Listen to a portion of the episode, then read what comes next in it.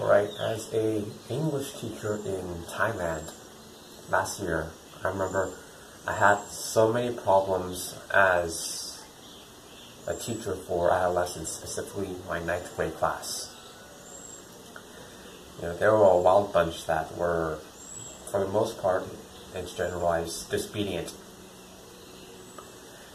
And I talked about in the previous video about this, about the one ninth grade boy where I brutally reprimanded during the uh, parent-teacher conference that happened in July of 2019, July, August, when I met his parent, his mom. You know, just going off about how terrible a student that is and how unwise of a decision I made to be so direct in talking about my true feelings about this student, which I will get into. So, a couple weeks, or a couple weeks after this, it was the beginning of the school day. One of the other teachers, my fellow teachers, walked into the um, teachers department, the English teachers department, where we all had our desks. He was making comments about how was about these ninth graders again, and one of them this time decided to, on his phone, write the F bomb on his phone, which right up on his phone case, and he was waving it around in the school's cafeteria, showing it off to his friends.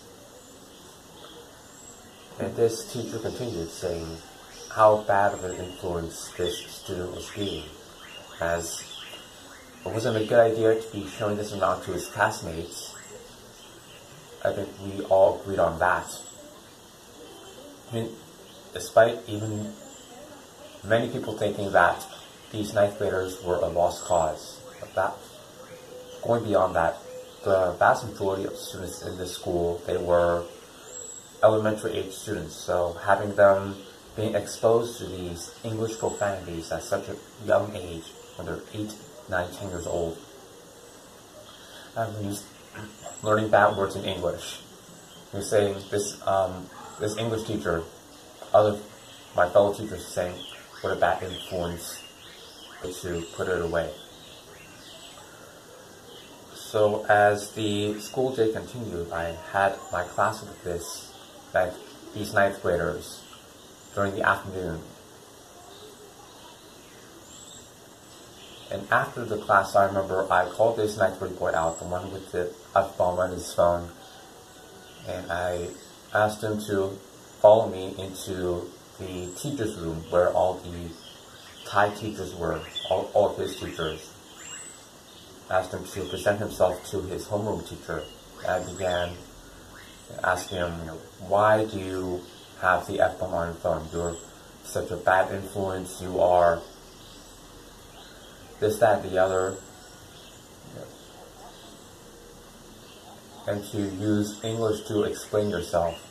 And when he just simply glared at me, I raised my voice more and more and more to the point where it was I was practically shouting at him inside of that classroom of teachers, that room of teachers.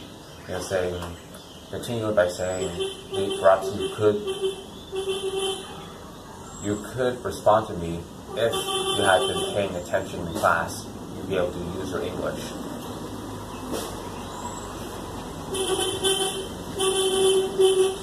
And afterwards, you know, as I he just continued glaring at he eventually just uh, stormed out of the classroom. And the Thai teachers there, they soothed me, saying, "Oh, you don't have to be angry," and which kind of annoyed me because I didn't feel like I was being angry. I thought I was doing something that was just. And as, after this boy left, the homeroom teacher, seeing that I was making a scene, so to say, set up a meeting between myself, her, the head of the English department, the principal of the school, and these ninth graders. You know, nothing was brought up against me saying I didn't, they didn't say I did anything wrong. I think they could see that I was trying. It's just basically to, the end of it, they needed to pay attention in class, to respect their teacher, which they've been told on and on and on about. This time is just different because they were actually brought to a uh, meeting, so to say, with the principal, which did improve their behavior somewhat. But that's not the point of this video.